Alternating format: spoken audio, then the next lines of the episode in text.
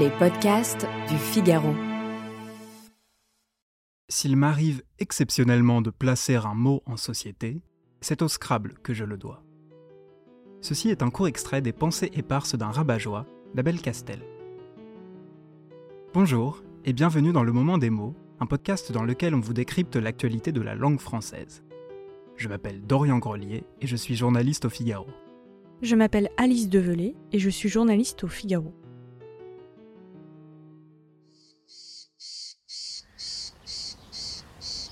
Le Scrabble est le jeu parfait des longs après-midi d'été. Pour sûr, il anime les échanges entre amis ou en famille. Imaginez, à l'ombre d'un grand saule, vous vous disputez avec votre oncle pour savoir si le mot stalker avec un K est valable. Eh bien, figurez-vous que ce genre de débat touche les plus hautes sphères du jeu de société. Cette année encore, la Fédération internationale de Scrabble francophone a dévoilé les évolutions de son dictionnaire officiel. Et vous n'êtes pas au bout de vos peines. Dans les faits, 750 entrées font leur apparition dans cette neuvième édition du dictionnaire.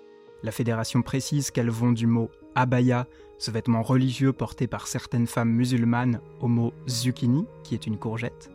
Mais ce qu'on retient, c'est que 64 termes, qui pourtant sont bien français, font leur sortie, au motif qu'ils ont un caractère haineux, irrespectueux des valeurs humaines et des nouvelles sensibilités de notre monde.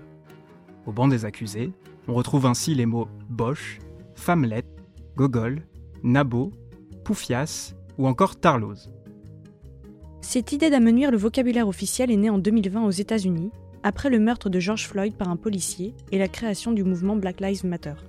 À cette époque, l'entreprise américaine Mattel, qui détient la marque Scrabble, a annoncé vouloir être plus inclusive.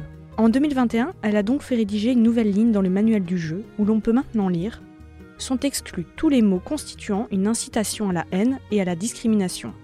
Résultat, 400 termes sont retirés de la liste officielle des mots autorisés dans la version anglo-saxonne du Scrabble. Un an plus tard, début 2022, c'est une liste de 109 mots dits sensibles que reçoit le comité de rédaction francophone du dictionnaire officiel, composé de 9 personnes de France, de Belgique ou encore du Québec. Mattel dit alors En tant que marque tournée vers la famille et consciente de l'impact des mots et de leurs évolutions, nous avons fait appel à un linguiste indépendant pour identifier les mots à caractère haineux. Les identifier, certes, mais pour mieux les évincer. Alors le comité s'insurge. Il fait valoir la polysémie de certains termes, comme bico, dérivé de bic, qui désigne à l'origine le petit de la chèvre. Après de nombreuses négociations, Mattel a finalement réduit ses exigences et le comité a cédé. La chasse aux mauvais mots est désormais lancée.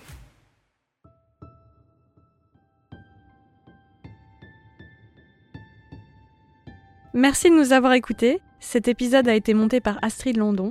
Louis Chabin était à la prise de son. Vous pouvez retrouver tous nos podcasts sur le figaro.fr et sur vos plateformes d'écoute préférées. À, bientôt.